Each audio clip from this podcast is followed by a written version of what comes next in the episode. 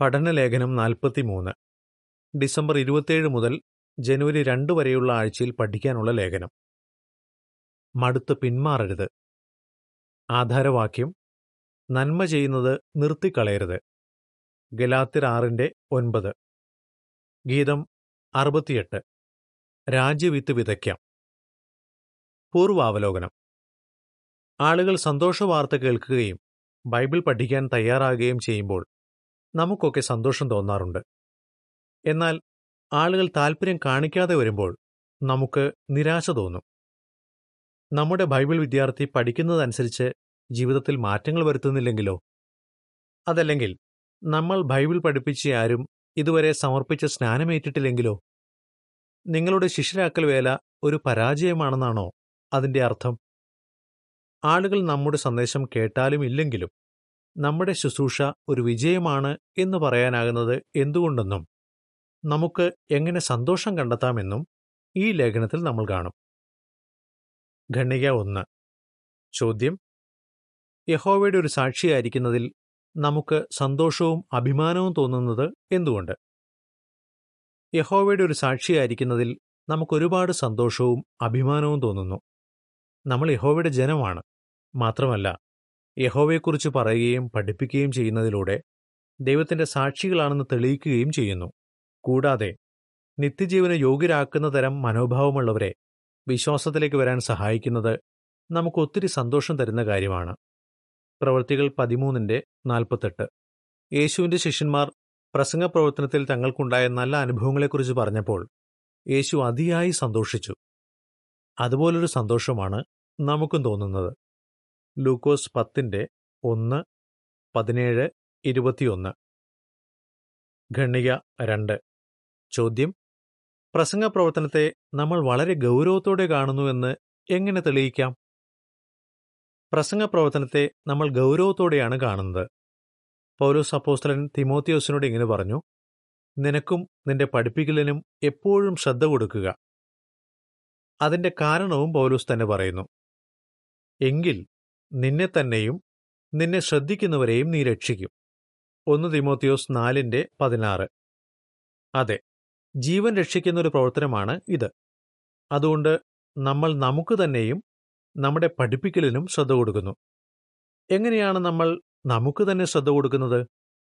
ദൈവരാജ്യത്തിന്റെ പ്രജകളായ നമ്മൾ യഹോവയെ മഹത്വപ്പെടുത്തുന്ന രീതിയിലും നമ്മൾ അറിയിക്കുന്ന സന്തോഷവാർത്തയ്ക്ക് ചേർച്ചയിലും എപ്പോഴും ജീവിക്കാൻ ശ്രമിക്കുന്നു.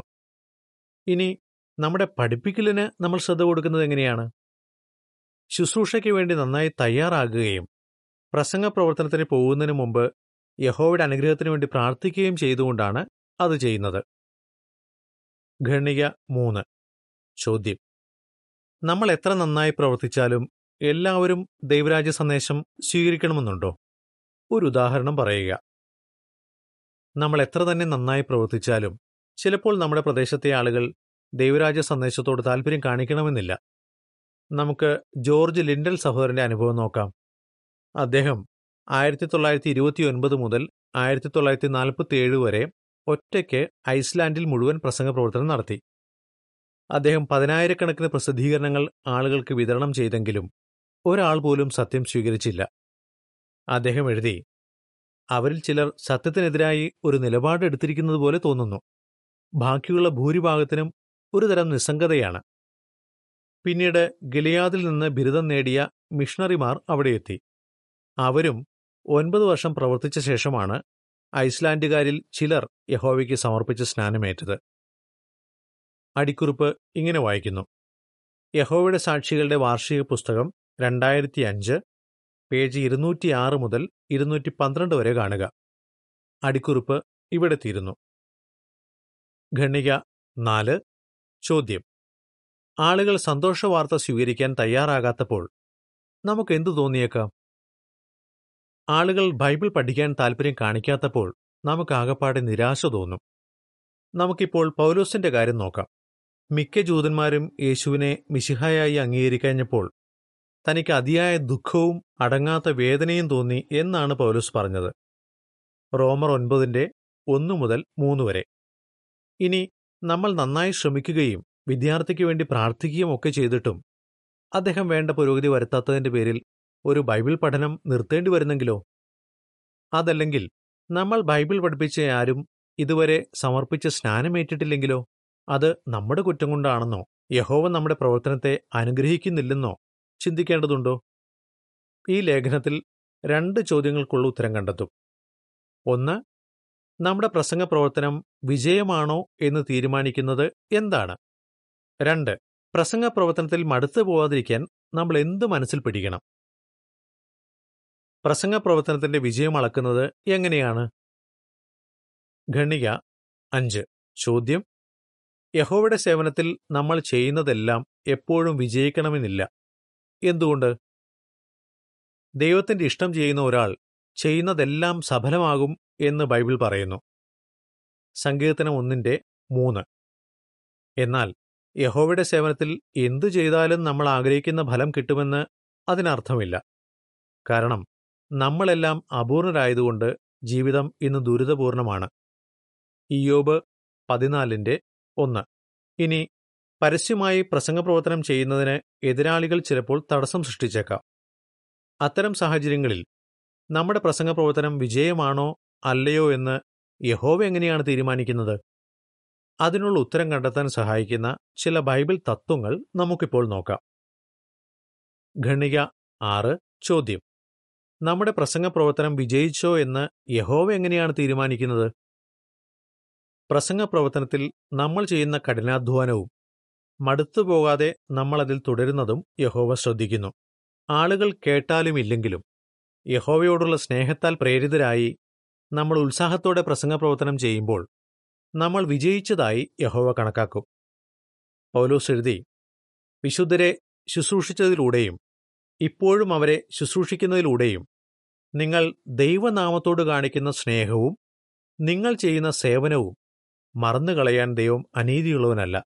എബ്രായർ ആറിന്റെ പത്ത്. നമ്മൾ ഒരാളെ കുറെ കാലം ബൈബിൾ പഠിപ്പിച്ചിട്ടും അയാൾ സമർപ്പിച്ച് സ്നാനമേൽക്കുന്നില്ലെന്നിരിക്കട്ടെ. നിരാശപ്പെടരുത്. കാരണം അതിനുവേണ്ടി നമ്മൾ ചെയ്ത ആ ശ്രമങ്ങളും നമ്മുടെ സ്നേഹവുമൊന്നും യഹോ ഒരിക്കലും മറന്നു കളയില്ല കുരുന്തിലെ ക്രിസ്ത്യാനികൾക്ക് പൗലോസ് എഴുതിയ വാക്കുകൾ നമുക്ക് ഓർക്കാം. കർത്താവിന്റെ സേവനത്തിൽ നിങ്ങൾ അധ്വാനിക്കുന്നത് വെറുതെയല്ല. ഒന്ന് കുരുന്തർ പതിനഞ്ചിന്റെ അൻപത്തിയെട്ട്. ആറാം ഖണികയുടെ ചിത്രക്കുറിപ്പ് ഇങ്ങനെ വായിക്കുന്നു. നമ്മൾ ആളുകളോട് രാജ്യസന്ദേശം അറിയിക്കുന്നത് നേരിട്ടോ കത്തിലൂടെയോ ടെലിഫോണിലൂടെയോ ആയാലും അതെല്ലാം യഹോവ വിലമതിക്കുന്നു. ഖണ്ണിക ഏഴ്. ചോദ്യം. തന്റെ പ്രസംഗ പ്രവർത്തനത്തെക്കുറിച്ച് പൗലോസ് അപ്പോസ്തലൻ പറഞ്ഞതിൽ നിന്ന് നമുക്കെന്തു പഠിക്കാം? അപ്പോസ്റ്റലായ പൗലോസ് നല്ലൊരു മിഷണറിയായിരുന്നു അദ്ദേഹം പല നഗരങ്ങളിലും പുതിയ പുതിയ സഭകൾ സ്ഥാപിച്ചു. പക്ഷേ ചില ആളുകൾ പൗലോസിന്റെ പഠിപ്പിക്കൽ രീതിയൊന്നും അത്ര നല്ലതല്ല എന്ന് പറഞ്ഞ് അദ്ദേഹത്തെ വിമർശിച്ചു. ആ വിമർശകരുടെ വാദത്തിന് മറുപടി കൊടുക്കാൻ വേണ്ടി ക്രിസ്ത്യാനികളായി തീരാൻ താൻ സഹായിച്ച ആളുകളുടെ എണ്ണമൊന്നും പൗലൂസ് പറഞ്ഞില്ല. പകരം ഞാൻ അവരെക്കാൾ അധികം അധ്വാനിച്ചു എന്നാണ് പൗലൂസ് എഴുതിയത്. രണ്ട് കുരിന്തിയർ പതിനൊന്നിന്റെ ഇരുപത്തിമൂന്ന്. അതുകൊണ്ട് പൗലൂസിനെ പോലെ നമുക്കും ഒരു കാര്യം മനസ്സിൽ പിടിക്കാം. യഹോവ കൂടുതൽ പ്രാധാന്യമുള്ളതായി കാണുന്നത് പ്രസംഗ പ്രവർത്തനത്തിൽ നമ്മൾ ചെയ്യുന്ന കഠിനാധ്വാനവും മടുത്തു പോകാതെ നമ്മളത് തുടരുന്നതുമാണ്. ഗണിക എട്ട്. ചോദ്യം നമ്മുടെ പ്രസംഗ പ്രവർത്തനത്തെക്കുറിച്ച് ഏത് കാര്യം നമ്മൾ മനസ്സിൽ പിടിക്കണം? നമ്മുടെ പ്രസംഗ പ്രവർത്തനം യഹോവയെ സന്തോഷിപ്പിക്കുന്നു. ദൈവരാജ്യത്തിന്റെ സന്തോഷവാർത്ത അറിയിക്കാൻ യേശു എഴുപത് ശിഷ്യന്മാരെ അയച്ചപ്പോൾ അവർ ആ പ്രവർത്തനം കഴിഞ്ഞ് സന്തോഷത്തോടെ മടങ്ങിവന്നു. അവർക്ക് അത്രയധികം സന്തോഷം തോന്നിയത് എന്തുകൊണ്ടായിരുന്നു? അവർ പറഞ്ഞു അങ്ങയുടെ പേരുപയോഗിക്കുമ്പോൾ ഭൂതങ്ങൾ പോലും ഞങ്ങൾക്ക് കീഴടങ്ങുന്നു. എന്നാൽ അവരുടെ ആ ചിന്തയെ തിരുത്തിക്കൊണ്ട് യേശു അവരോട് പറഞ്ഞു ഭൂതങ്ങൾ നിങ്ങൾക്ക് കീഴടങ്ങുന്നതുകൊണ്ടല്ല. നിങ്ങളുടെ പേരുകൾ സ്വർഗത്തിൽ എഴുതിയിരിക്കുന്നതുകൊണ്ട് സന്തോഷിക്കുക. ലൂക്കോസ് പത്തിന്റെ പതിനേഴ് മുതൽ ഇരുപത് വരെ. കാരണം പ്രസംഗ പ്രവർത്തനത്തിൽ അവർക്ക് എപ്പോഴും ഇത്ര നല്ല അനുഭവം ഉണ്ടാകില്ലെന്ന് യേശുവിന് അറിയാമായിരുന്നു. ശരിക്കും പറഞ്ഞാൽ അന്ന് അവർ അറിയിച്ച ആ സന്ദേശം കേട്ട എത്ര പേർ ഒടുവിൽ ക്രിസ്ത്യാനികളായി തീർന്നു എന്നൊന്നും നമുക്കറിയില്ല. ആളുകൾ രാജ്യസന്ദേശം കേൾക്കാൻ തയ്യാറാകുമ്പോൾ അവരെപ്പോലെ തന്നെ നമുക്കും സന്തോഷം തോന്നുമെന്നുള്ളത് ശരിയാണ്. എങ്കിലും പ്രസംഗ പ്രവർത്തനത്തിൽ നമ്മൾ ചെയ്യുന്ന കഠിനാധ്വാനം യഹോവയെ സന്തോഷിപ്പിക്കുന്നു എന്ന അറിവായിരിക്കണം നമ്മുടെ സന്തോഷത്തിന്റെ പ്രധാന കാരണം. ഖണിക ഒൻപത്. ചോദ്യം. നമ്മൾ പ്രസംഗ പ്രവർത്തനത്തിൽ മടുത്തു പോകാതിരുന്നാൽ എന്ത് കിട്ടുമെന്നാണ് ഗലാത്തിർ ആറിന്റെ ഏഴ് മുതൽ ഒൻപത് വരെ പറയുന്നത്? പ്രസംഗ പ്രവർത്തനത്തിൽ മടുത്തു പോകാതെ തുടർന്നാൽ നമുക്ക് നിത്യജീവൻ കിട്ടും.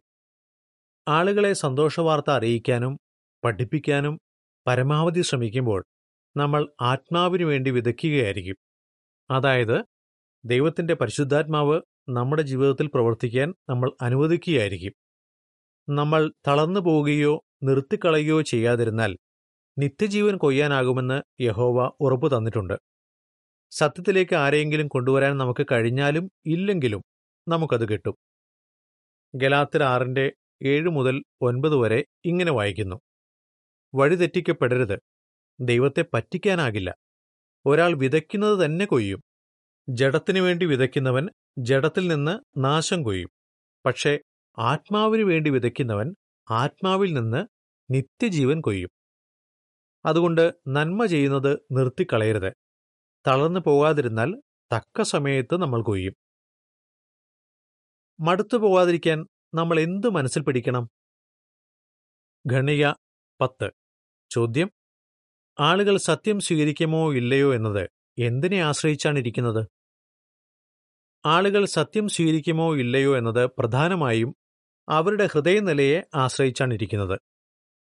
അത് മനസ്സിലാക്കാൻ സഹായിക്കുന്ന ഒരു ദൃഷ്ടാന്തം യേശു പറഞ്ഞു. പലതരം മണ്ണിൽ വീണ വിത്തിനെക്കുറിച്ചുള്ള ദൃഷ്ടാന്തമായിരുന്നു അത്. അതിൽ നല്ല മണ്ണിൽ വീണ വിത്ത് മാത്രമേ വിളവ് നൽകിയുള്ളൂ. ഓരോ മണ്ണും ആളുകളുടെ വ്യത്യസ്ത രീതിയിലുള്ള ഹൃദയനിലയെയാണ് സൂചിപ്പിക്കുന്നത് എന്ന് യേശു പറഞ്ഞു. ആ ഹൃദയനിലയെ ആശ്രയിച്ചായിരിക്കും അവർ ദൈവവചനം സ്വീകരിക്കുകയോ സ്വീകരിക്കാതിരിക്കുകയോ ചെയ്യുന്നത്. ലൂക്കോസ് എട്ടിന്റെ പതിനൊന്ന് മുതൽ പതിനഞ്ച് വരെ. ഒരു വിതക്കാരന് താൻ വിതയ്ക്കുന്ന വിത്തിന്റെ വളർച്ചയെ നിയന്ത്രിക്കാനാകില്ല. അതുപോലെ തന്നെ നമ്മൾ അറിയിക്കുന്ന സന്തോഷവാർത്ത ഒരാളുടെ ഹൃദയത്തിൽ വളർത്താൻ നമ്മളെക്കൊണ്ടാകില്ല. ദൈവരാജ്യ സന്ദേശത്തിന്റെ നല്ല വിത്ത് വിതച്ചുകൊണ്ടേയിരിക്കുക എന്നതാണ് നമ്മുടെ ഉത്തരവാദിത്വം. അപ്പോസ്റ്റലായ പൗലോസ് പറഞ്ഞതുപോലെ ഓരോരുത്തർക്കും അവനവൻ ചെയ്യുന്ന പണിക്കനുസരിച്ച് ആയിരിക്കും പ്രതിഫലം കിട്ടുന്നത്. ഒന്ന് കുരിന്തിയർ മൂന്നിന്റെ എട്ട്. ഖണിക പതിനൊന്ന്. ചോദ്യം. ആളുകൾ കേൾക്കാൻ തയ്യാറായില്ലെങ്കിലും നോഹയുടെ പ്രവർത്തനത്തിൽ യഹോവ സന്തോഷിച്ചത് എന്തുകൊണ്ട്? യഹോവയുടെ ആദ്യകാല ദാസന്മാർ പ്രസംഗിച്ചപ്പോഴും ആ സന്ദേശം കേൾക്കാൻ പലരും തയ്യാറായില്ല. നീതിയെക്കുറിച്ച് പ്രസംഗിച്ച നോഹയുടെ കാര്യം തന്നെ എടുക്കാം. രണ്ട് പത്രോസ് രണ്ടിന്റെ അഞ്ച്. സാധ്യതയനുസരിച്ച് അദ്ദേഹം പതിറ്റാണ്ടുകളോളം ആ പ്രവർത്തനം ചെയ്തു. താൻ പറയുന്നതൊക്കെ ആളുകൾ കേൾക്കും അതനുസരിച്ച് പ്രവർത്തിക്കും എന്നൊക്കെ നോഹ ചിന്തിച്ചു കാണാം. പക്ഷേ യഹോവ അങ്ങനെയൊന്നും പറഞ്ഞിട്ടില്ലായിരുന്നു. വാസ്തവത്തിൽ പെട്ടകം പണിയാനുള്ള നിർദ്ദേശം നൽകിയപ്പോൾ യഹോവ പറഞ്ഞത് നീയും നിന്റെ ആൺമക്കളും നിന്റെ ഭാര്യയും ആൺമക്കളുടെ ഭാര്യമാരും അതിൽ കടക്കണം എന്നാണ്. ഉൽപ്പത്തി ആറിന്റെ പതിനെട്ട്. എന്തായാലും പണിയാനുള്ള പെട്ടകത്തിന്റെ വലുപ്പത്തെക്കുറിച്ച് യഹോവ പറഞ്ഞപ്പോൾ അധികം പേരൊന്നും താൻ പറയുന്നത് കേൾക്കാൻ തയ്യാറാകില്ലെന്ന് നോഹ ഒരുപക്ഷെ തിരിച്ചറിഞ്ഞു കാണും. നോഹ അത്രയും കാലം പ്രസംഗിച്ചിട്ട് ഒരാൾ പോലും ചെവി കൊടുക്കാൻ തയ്യാറായില്ല എന്നതാണ് വാസ്തവം. അതിന്റെ അർത്ഥം നോഹയുടെ പ്രവർത്തനം ശരിയായില്ലെന്നാണോ? യഹോവയ്ക്ക് അങ്ങനെ തോന്നിയില്ല. നോഹ ആ പ്രവർത്തനത്തിൽ വിജയിച്ചതായാണ് യഹോവ കണക്കാക്കിയത്. കാരണം യഹോവ ആവശ്യപ്പെട്ടതെല്ലാം നോഹ വിശ്വസ്തമായി അങ്ങനെ തന്നെ ചെയ്തു. ഖണ്ണിയ പന്ത്രണ്ട്. ചോദ്യം ഇരമ്യ പ്രവാചകന് എങ്ങനെയാണ് സന്തോഷത്തോടെ പ്രസംഗ പ്രവർത്തനത്തിൽ തുടരാനായത്? അടുത്തതായി നമുക്ക് ഇരമ്യ പ്രവാചകന്റെ കാര്യം നോക്കാം. ആളുകൾക്ക് കേൾക്കാൻ ഇഷ്ടമില്ലാഞ്ഞിട്ടും അവർ എതിർത്തിട്ടും അദ്ദേഹം നാൽപ്പതിലധികം വർഷം പ്രസംഗിച്ചു. നിന്നയും പരിഹാസവുമൊക്കെ സഹിക്കേണ്ടി വന്നപ്പോൾ നിരുത്സാഹം തോന്നിയ ഇരമ്യ ഒരു സമയത്ത് തന്റെ നിയമനം ഉപേക്ഷിച്ചാലോ എന്ന് പോലും ചിന്തിച്ചതാണ്. ഇരമ്യ ഇരുപതിന്റെ എട്ട് ഒൻപത്. പക്ഷേ ഇരമ്യ മടുത്തു പിന്മാറിയില്ല. തന്റെ പ്രവർത്തനം തുടരാനും അതിൽ സന്തോഷം കണ്ടെത്താനും ഇരമ്യയെ സഹായിച്ചത് എന്താണ്? പ്രധാനപ്പെട്ട രണ്ട് കാര്യങ്ങളിൽ അദ്ദേഹം ശ്രദ്ധ കേന്ദ്രീകരിച്ചു. ഒന്നാമതായി അവരെ അറിയിക്കാനുള്ള ദൈവത്തിന്റെ സന്ദേശം നല്ലൊരു ഭാവിയെയും പ്രത്യാശയെയും കുറിച്ചുള്ളതാണെന്ന് ഇരമ്യയ്ക്ക് അറിയാമായിരുന്നു. ഇരമ്യ ഇരുപത്തിയൊൻപതിന്റെ പതിനൊന്ന്. രണ്ടാമതായി ആ സന്ദേശം അറിയിക്കാൻ തന്നെ തെരഞ്ഞെടുത്തിരിക്കുന്നത് യഹോവയാണെന്നും അദ്ദേഹം ഓർത്തു. നമുക്കും ഇന്ന് ആളുകളോട് അറിയിക്കാനുള്ളത് പ്രത്യാശയുടെ ഒരു സന്ദേശമാണ്. ഇനി തന്റെ സാക്ഷികളായിരിക്കാൻ യഹോവയാണ് നമ്മളെയും തിരഞ്ഞെടുത്തിരിക്കുന്നത്. പ്രധാനപ്പെട്ട ഈ രണ്ട് കാര്യങ്ങൾ നമ്മൾ എപ്പോഴും ഓർക്കുന്നെങ്കിൽ ആളുകൾ നമ്മുടെ സന്ദേശം കേട്ടാലും ഇല്ലെങ്കിലും നമുക്ക് സന്തോഷത്തോടെ തുടരാനാകും. ഖണ്ണിക പതിമൂന്ന്. ചോദ്യം. മർക്കോസ് നാലിന്റെ ഇരുപത്തിയാറ് മുതൽ ഇരുപത്തിയൊൻപത് വരെയുള്ള വാക്യങ്ങളിൽ യേശു പറഞ്ഞ ദൃഷ്ടാന്തത്തിൽ നിന്ന് നമുക്കെന്തു പഠിക്കാം? ബൈബിൾ വിദ്യാർത്ഥി പുരോഗമിക്കാൻ സമയമെടുക്കും. അത് മനസ്സിലാക്കാൻ സഹായിക്കുന്ന ഒരു ദൃഷ്ടാന്തം യേശു പറഞ്ഞു. അതിൽ വിതക്കാരൻ വിത്ത് വിതച്ചിട്ട് കിടന്നുറങ്ങി. മർക്കോസ് നാലിന്റെ ഇരുപത്തിയാറ് മുതൽ ഇരുപത്തിയൊൻപത് വരെ ഇങ്ങനെ വായിക്കുന്നു. യേശു തുടർന്നു ഒരു മനുഷ്യൻ മണ്ണിൽ വിത്ത് വിതറുമ്പോൾ സംഭവിക്കുന്നത് പോലെയാണ് ദൈവരാജ്യം.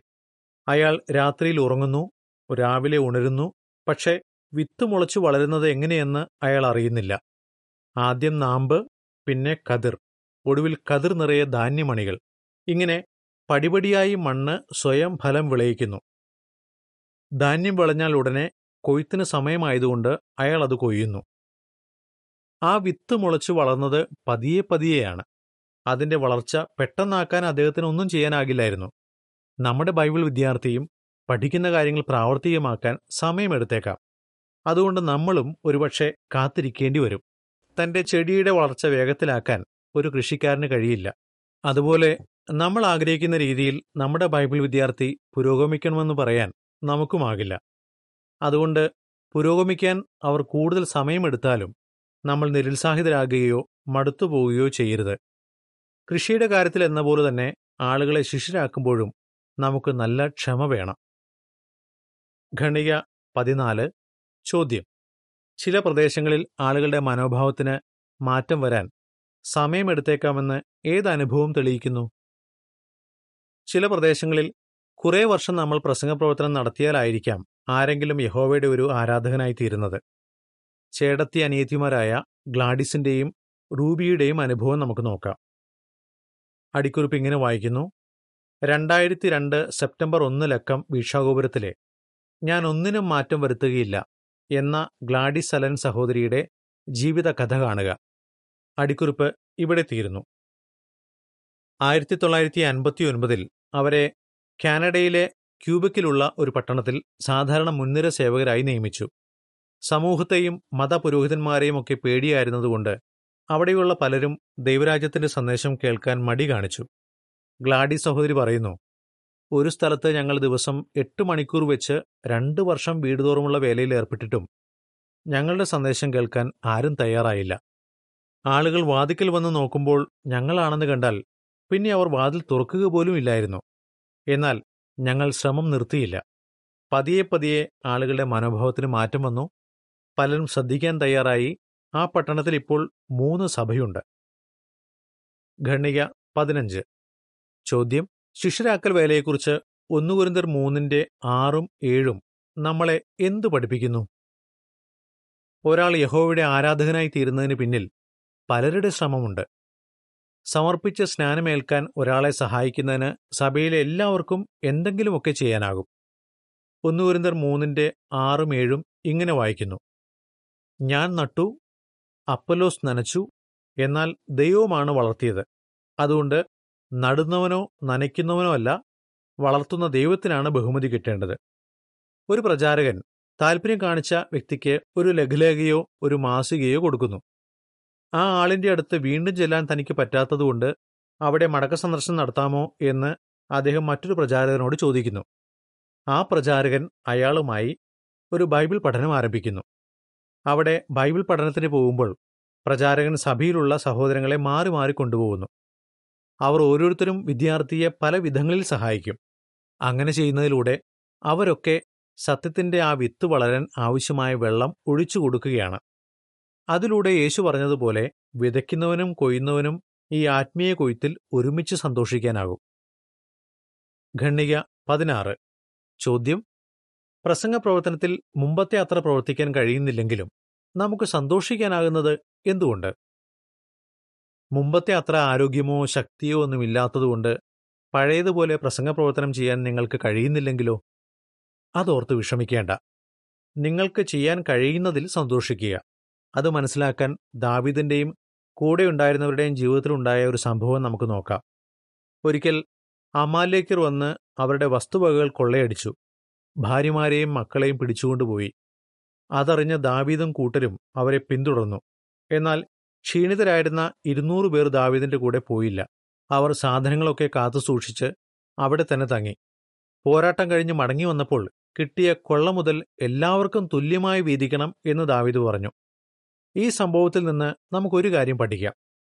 പ്രസംഗ പ്രവർത്തനത്തിൽ ആഗ്രഹിക്കുന്നത്ര ചെയ്യാൻ ഒരുപക്ഷെ നമുക്ക് കഴിയുന്നില്ലായിരിക്കാം. എങ്കിലും ഓരോ തവണ പുതിയൊരാൾ പഠിച്ച് സ്നാനമേൽക്കുമ്പോഴും കഴിവിന്റെ പരമാവധി ചെയ്യുന്ന എല്ലാവർക്കും ഒരുപോലെ സന്തോഷിക്കാനാവും. ഖണ്ണിക പതിനേഴ്. ചോദ്യം. ഏത് കാര്യത്തിന് നമുക്ക് യഹോവയോട് നന്ദിയുള്ളവരായിരിക്കാം? യഹോവയുടെ സേവനത്തിൽ നമ്മൾ എത്ര ആത്മാർത്ഥമായി പ്രവർത്തിക്കുന്നു? നമ്മുടെ ആന്തരം എങ്ങനെയുള്ളതാണ് എന്നതാണ് യഹോവ നോക്കുന്നത്. അതനുസരിച്ചാണ് നമുക്ക് പ്രതിഫലം തരുന്നത്. യഹോവ അങ്ങനെ ചെയ്യുന്നതിൽ നമുക്ക് എത്ര നന്ദിയുള്ളവരായിരിക്കാം. ഇനി മുമ്പെന്നത്തേതിലും വലിയ അളവിൽ നടക്കുന്ന പ്രസംഗ പ്രവർത്തനത്തിൽ നമുക്ക് ചെയ്യാനാകുന്നതിൽ സന്തോഷിക്കാനും യഹോവ നമ്മളെ പഠിപ്പിച്ചുകൊണ്ടിരിക്കുന്നു. രാജസന്ദേശം കേൾക്കാനോ യഹോവയുടെ ആരാധകനായി തീരാനോ നമുക്ക് ആരെയും നിർബന്ധിക്കാനാകില്ലെന്ന് യഹോവയ്ക്കറിയാം. അതുകൊണ്ട് മടുത്തുപോകാതെ നമുക്ക് ഈ പ്രവർത്തനം തുടരാം. അങ്ങനെ യഹോവയെ സന്തോഷിപ്പിക്കാം. നിങ്ങൾ എങ്ങനെ ഉത്തരം പറയും? നമ്മൾ അറിയിക്കുന്ന രാജ്യസന്ദേശം കേൾക്കാൻ ആളുകൾ തയ്യാറാകാത്തപ്പോൾ നമുക്ക് എന്തു തോന്നിയേക്കാം? നമ്മുടെ പ്രസംഗ പ്രവർത്തനത്തിന്റെ വിജയം അളക്കുന്നത് എന്തിന്റെ അടിസ്ഥാനത്തിലാണ്? നമ്മുടെ എത്ര ബൈബിൾ വിദ്യാർത്ഥികൾ സ്നാനപ്പെട്ടു എന്നതിനെക്കുറിച്ച് ചിന്തിക്കേണ്ടതില്ലാത്തത് എന്തുകൊണ്ട്? ഗീതം അറുപത്തിയേഴ്. വചനം പ്രസംഗിക്കുക. ലേഖനം ഇവിടെ തീരുന്നു